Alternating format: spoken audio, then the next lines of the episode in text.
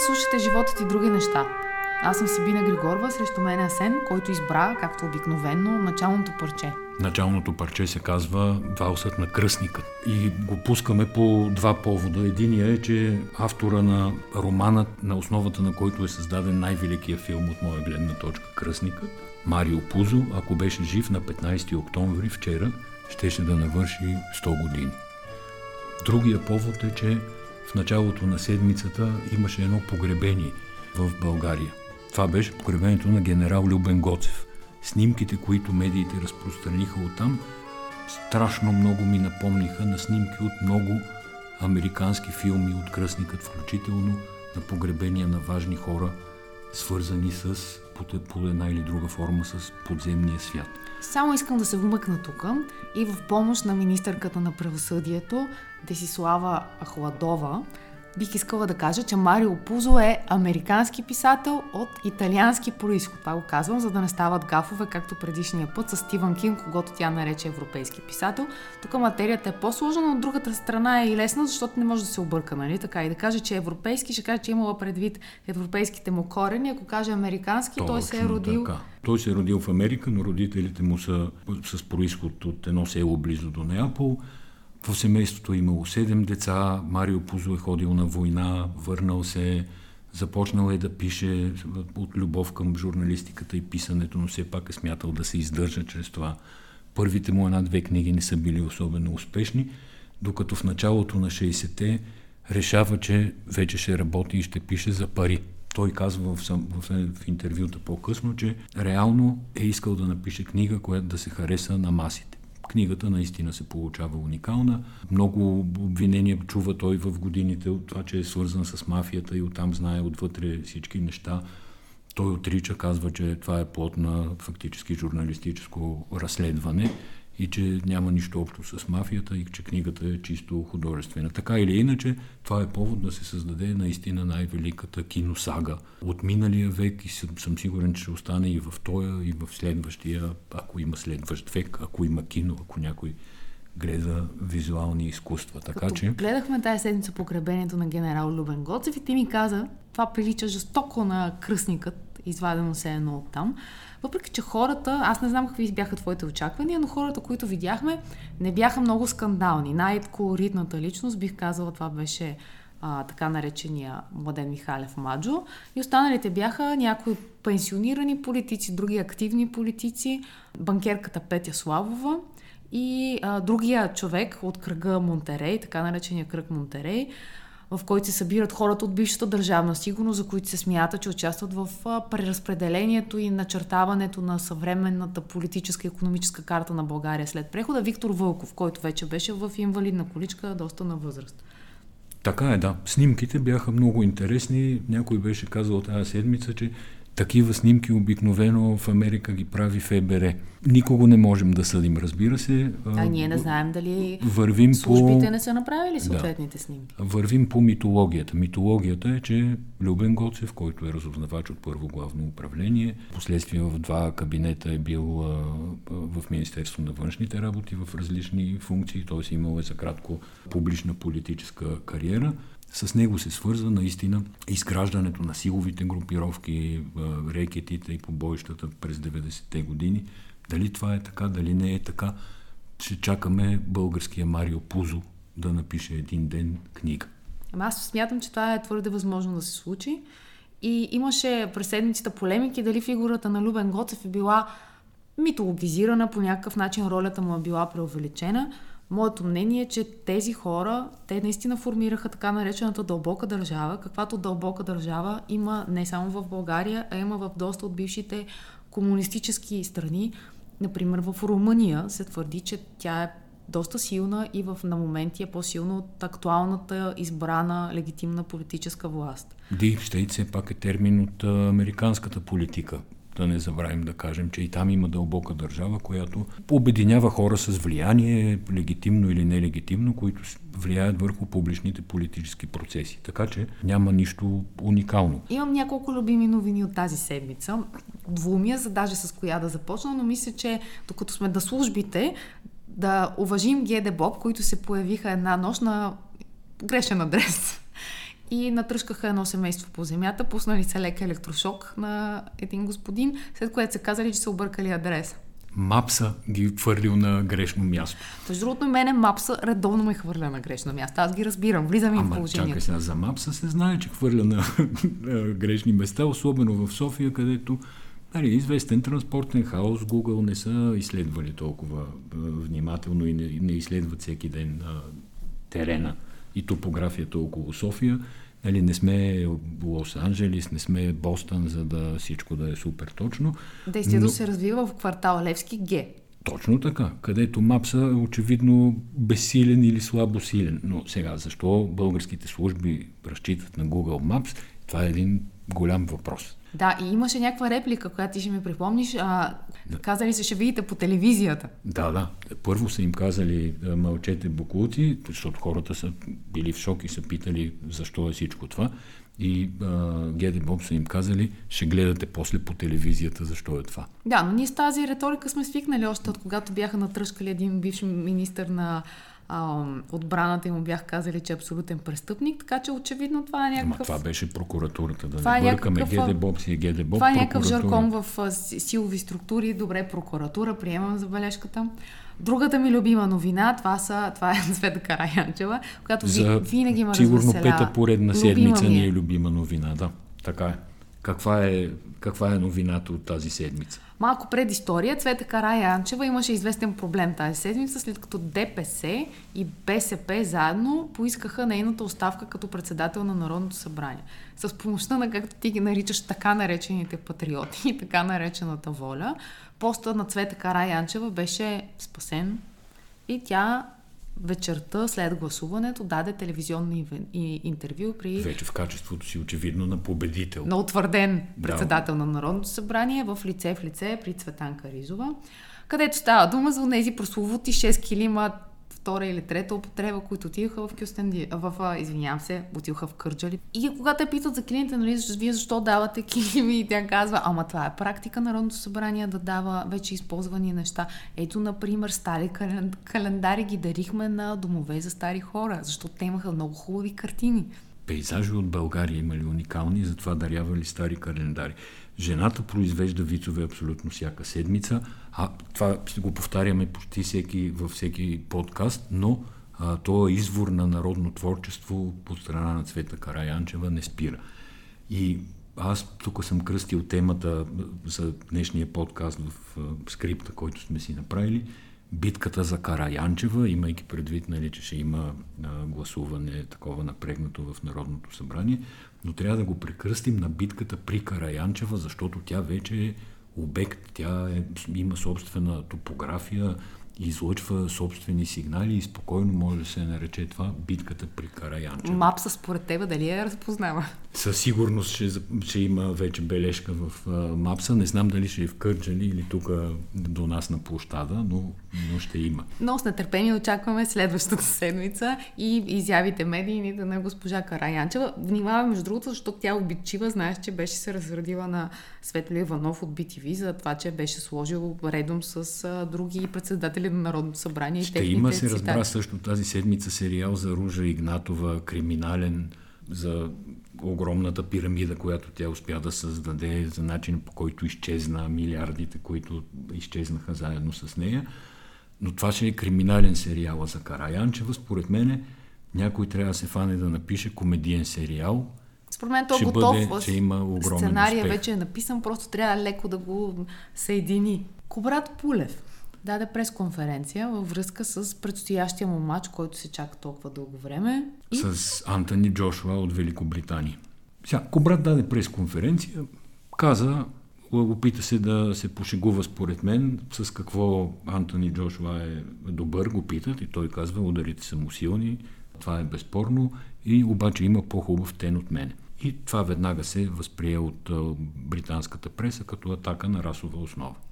Искам да кажа само, че британската преса вече има опит с българите след този прословут футболен матч на стадион Василевски, когато българския национален отбор се срещна с английския и агитката на българската агитка дигна расистски послания. И тогава ние влязохме, ако си спомняш, в новините и на този фон всяко изказване от типа на Кобрат Полев за Тена се чака, според мен, хората са чувствителни и понеже България не произвежда кой знае какви други новини, няма седмица на модата в София, няма, не произвеждаме автомобили, не пращаме хора на Луната и ние сме някакси обичайните заподозрени, така да се каже. Аз не бих връзвал много косур на кобрата, да ти кажа честно за това изказване. Първо, защото е така или иначе е тип шега. Расизма естествено е тъпо нещо, но, но не виждам а, къв злонамерен и преднамерен расизъм в изказването на кобрата. А, другото, което със сигурност трябва да се каже, като се коментира тая случка, е, че всеки един подобен боксов матч е придружен от подобна драматургия. Противниците още месеци преди това се насъскват един срещу друг, холят се, обиждат се, закамват се и това е така поне от 60-те години на миналия век. Едва ли сега е точно писан сценарий как Кобрата ще каже за тейна на Джошуа, по британските медии друго ще направят, но така или иначе това става част от общия сценарий, от общия театър, който предхожда всеки един подобен матч. Да, но си мисля, че на, на Кобрат му се събра доста, защото спомняме си историята с Джини Суши, когато той беше, не, това си беше откровена сексистка постъпка, когато тя отиде да го интервюира, свърши интервюто, той тръгна да е целува по устата. Той да, направо е целуна по устата. Направо е целуна по устата. Да, в България защитата беше, че тя не изглеждала както трябва да изглежда една репортерка. В смисъл има малко по-голямо деколте, предизвикателно малко облечена. по-голем бюст. Да, но мъжете, вие трябва да устоявате на такива Трябва, неща. Затова сме мъже, нали? За Да, да, за затова да сте силния пол, иначе Точно щяхте да сте нежния пол, затова дръжте се момчета, като видите деколте, не посягайте. И веднъж сексист, сега расист, ще трябва малко да изчисти имиджа, трябва да направи нещо и според мен хората около него трябва да мислят в тази посока. Долу ръцете от кобрата. Чакаме го през декември да бие Джошуа. Отивам в още по-деликатна тема, внимавай сега. Давай. В като вагина. Това е една книга, която излезе през седмицата също. Звучи малко В като вендета, монолози за вагината и се получило нещо средно. Имаше полемика силна във Фейсбук, включително политически позиции от страна на ВМРО, които, които казват, какво казват всъщност? Абе казват, че това е пропаганда на гей, транс, джендър и подобни движения и честно да ти кажа не са далече от истината. Значи книгата буди така известен размисъл у мене. За какво стана дума? Тя трябва да е една книга, която обяснява физиологическите промени в детето, което се превръща в жена, какво се случва с тялото, как идва първия цикъл. И в един момент стигаме до страницата, в която пише, че не всички а, хора, които имат а, цикъл са жени, не всички жени имат цикъл и тук ти си казваш, чак, чак, чак, това не го разбрах. И аз Тук го аз не можах да го осъзная изобщо за какво става дума. Бая дълго време прекарах да мисля. Не измислих, ти ми каза какво се има предвид също. Да, има се предвид, че за някои хора полът е въпрос на самоопределение. Само, че както книгата върви по биологията и по стъпките, промените в тялото, които ти не можеш да спреш, независимо дали се осъзнаваш като мъж или жена и ти като кажеш аз съм мъж, това не означава, че няма да ти пораснат гърди, нали така? Така е. Да, и всъщност се смесват две теми. И, и според мен това прави проблематична книгата. Но има и още нещо. Тези а, подобен тип инициативи, те са част от някакви проекти. Това не е пазарен продукт, това не е книга, която се продава, това е книга, която можеш да изтеглиш безплатно, да се регистрираш и да я получиш. И както се казваше в филмът The Social Dilemma, който стана тотален хит в Netflix и се разказва за това как социалните медии ви следят, подслушват, как ви показват неща, за да ви провокират и да ви въздействат. Там се казва, ако ти не плащаш за нещо, тогава продуктът си ти. Точно така е. Аз мятам, че подобни неща, това, че е проект, това, че е финансирано по някаква програма, трябва да бъдат доста явни и прозрачни, за да се знае в действителност за какво става дума. Това да направиш книга за промените, които настъпват в тялото на едно момиче в физиологията и в биологията, която книга при нормални условия аз бих купил на нашата дъщеря, и вътре да пробуташ джендър пропаганда, е точно както ГЕРБ действат в законодателството. Тая седмица те са гласували промени в закона за патентите и регистрацията на полезните модели. И вътре в преходните и заключителни разпоредби са бутнали няколко текста, които променят определени клаузи в закона за извънредното положение. Същото е малко с тази книга. Което не означава, че обяснението на пола не трябва да бъде в друга книга и просто не трябва да смесваме двете теми в една тема, защото за мен лично не са една. Веднага ти дам пример, понеже аз съм се заела или много бих искала да образувам нашата дъщеря, която на 11 години на нея предстои да се срещне с физиологичните промени, промени, да, щях да кажа проблеми, промени, правилно. Те ще са и проблеми в да, някакъв смисъл. Да. да. Се, да, и да почва да става осъзнат човек вече, да знае какво е политика, да знае какво е природа, да знае какво са пари. Затова ти дам пример с една друга книга, която бих препоръчала. Това е една книга, която се продава в Кауфланд. Продава се, казвам, защото тя струва 19,90. Тоест е на не тема... сме ние продукта. Не, тя е на тема екология. Казва се къде отива буклука. И всъщност в нея можеш много има иллюстративен, има и текстова част, но по много добър начин може да обясниш на децата, що не е готино да си купуваш минерална вода в пластмасова бутилка, може би е по-добре да си носиш алуминиевата бутилка или стъклената, която майка ти ти е купила, какво се случва с сламките, неща, които те по принцип ги знаят, чуват, но когато ги видят от още един източник, красиво направени, тогава те смятат, че са стигнали сами до този извод. Най-хубавото при децата е да ги накараш сами да стигнат до някакъв извод. Та горе-долу това сравнение исках да направя между двете книги. Тайната пропаганда е страшна тема, между другото. А ние миналата година говорим... миналата година не сме говорили. Миналата година не, но миналия епизод говорихме за едно движение мистично и мистериозно американско, което аз ще го нарека Куанон, иначе произношението му е малко по-сложно. За удобство това е Куанон. Това е един човек, който казва чрез социални мрежи, чрез всевъзможни тайни канали, че Демократическата партия е сатаническо педофилско общество и че Тръмп е призван и посочен едва ли не от Господ да се бори с това нещо. Коментирахме го в рамките на някаква голяма конспирация. А с нощи се появи това нещо в официален многомилионен ефир в Съединените щати. Тръмп даваше интервю, журналистката беше от NBC, която беше срещу него. Това е, by the way, на мястото на дебата, който трябваше да се проведе на 15 вчера, но не се проведе заради заразата на Тръмп от COVID. Тя официално му разказа тази теория и го пита дали той потвърждава, че има такова нещо. Тоест искаш да кажеш, че тази история, която се търкаля в социалните медии в Америка вече 3 години, е влязла в национален ефир.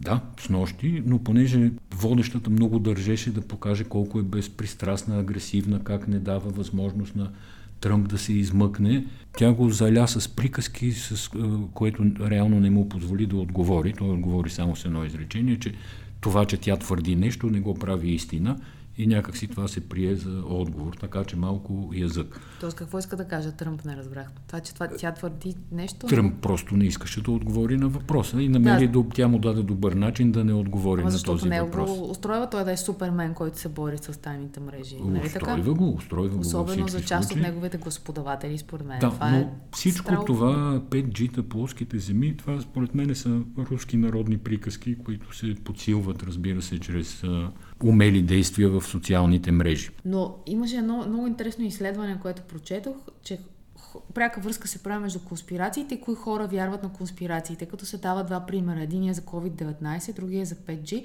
и се казва, че хора с слабо математическо мислене са по-склонни да вярват на конспирации. Тезата за математическото мислене е изпробвана в пет държави, т.е. не става дума само за да кажем, хората, които четат британските медии, става дума за пет западни медии и се стига до, до, до този извод. Еми, математическото мислене какво е? Абстракция, анализ и синтез. Това са според мен характеристиките, които един човешки мозък трябва да притежава, за да, за да се каже, че има математическо мислене. Фейсбук, YouTube, Twitter спряха, блокираха тия теми за конспирацията с Демократическата партия и педофилската мрежа блокираха една друга тема. Това, между другото, не, не съм си представил, че може да се случи, но се случи. Блокираха една друга тема. Пак е много съмнително от журналистическа гледна точка. Някакви изтекли уж имейли от компютъра на сина на Джо Байден, в които той преговаря с китайска енергийна държавна компания как да се облагодетелства. Но историята е много мътна и кървава. Той си бил оставил лаптопа на ремонт, този, който го ремонтирал, си направил копия от хард диска, по от друга страна самия син на Байден не дошъл да си го потърси и от хард диска един вид излизат а, тези имейли, които са дадени на Washington Post. Между другото, Тръмп се опита да твитне да. публикацията от Washington Post и Twitter не му разрешиха.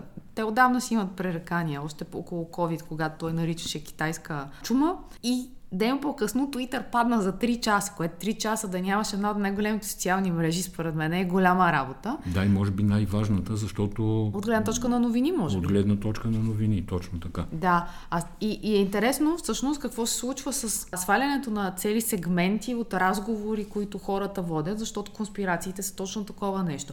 И, и първо Фейсбук свалиха а, тази конспира... конспирация, за която ти говориш, сега YouTube се опитват да я свалят. Не знам дали си дава сметка за какви масиви от информация става дума. Да, да, и за какво, какви търсачки, които могат да проникват в дълбочината, търсят съответните думи, изрази, за да могат ефективно да блокират а, тези конспиративни материали. Абе, става интересно. В Америка става интересно то остават две седмици до изборите, вече се гласува. Друго нещо, което мернах от там, ако някой изобщо го интересува, е, че надолу в Южните щати, някъде Мисисипи, мисля, че беше, се намериха плуващи по реката изборни кутии с бюлетини, защото те имат право да гласуват още преди това. Оказва се, че едната е фалшива, другата е истинска. Изобщо там тече в пълен мащаб предизборна война. Да, ако гледаме Америка и си представяме какво се случва в България, тук конспиративните теории са супер добра някакси има много добра почва в България за конспиративни теории, защото не сме нация от математици, шегувам се. Има доста добри математици. Има един математик, според мен, Михаил Константинов, и той е сложен на правилното място, други математици. А, не, има и един в нощ в щаба а, да, между другото, COVID, този трябва да му отделим специално внимание да, на математика от covid който също може в сериала на Цвета Караянчева да получи роля. да, ми го от устата. може, Точно може, така. Може така, дори че, гардероб да не да. му измислят и готов е да влиза. Имаме два математика, нали, не се не подценява и българската научна мисъл. Прочетох, че в, не, в немските медии прочетох, че е правено изследване в Германия, което пита доверието ви в медиите и доверието ви в институциите след месеците, които са прекарали в COVID. Да, но ги пита за германските медии и за германските институции. Само нали така? пита да. германци само за германските медии и за германските институции. И те казват, че по време на COVID са си повишили доверието в медиите и в институциите. Което аз много си пожелавам в България така новина някога да ни се случи. Абсолютно, ние сме много далече. Онзи ден гледах анонс за предаване в Евроком, където първо щеше да говори Мангаров, след което щеше да говори един инженер срещу 5G. Тоест по всички, по всички опорни точки се действа. Какво да ти кажа? Да са живи и здрави. Аз не смятам, че българите са толкова глупави, колкото изглеждат. на пръв не, поглед. Колкото ни показват по телевизията. Колкото ни показват нали, по нека да сме, да, колкото Точно ни показват така. по телевизията, защото въобще не е така. Но Бойко Борисов също има такива супер способности. Не е само Тръмп, той е намалил карантината на 10 дни.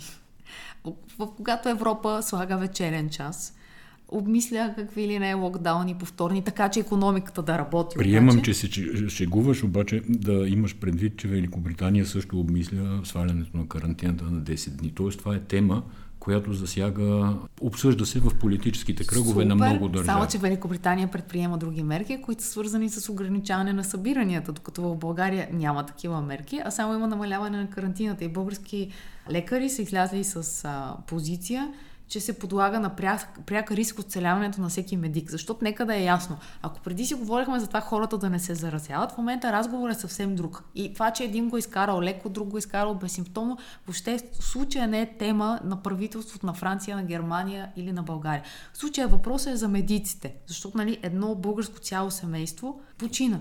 Така е. И въпросът е, че тези лекари, които са се, се борят с някаква непозната болест, с тежките случаи от тази непозната болест, те в момента са изморени и няма откъде да дойдат нови лекари. И въпросът е да тези лекари да им бъде осигурен някакво нормално работно време, да го нарека най-общо казано, т.е. да не се претварват болниците с пациенти, за да могат те да си починат в някакъв момент. Ми пак да призовем към здрав разум. Ония три работи, мийте си ръцете, слагайте маски на закрито, пазете известна дистанция, там метър и половина и бъдете живи и здрави и до другия път да а, се чуем пак. Така ли стана? До другия път ли стана? Ми добре, благодарим ви, че не слушахте, но се присъединявам към пожеланието бъдете здрави и до следващата седмица.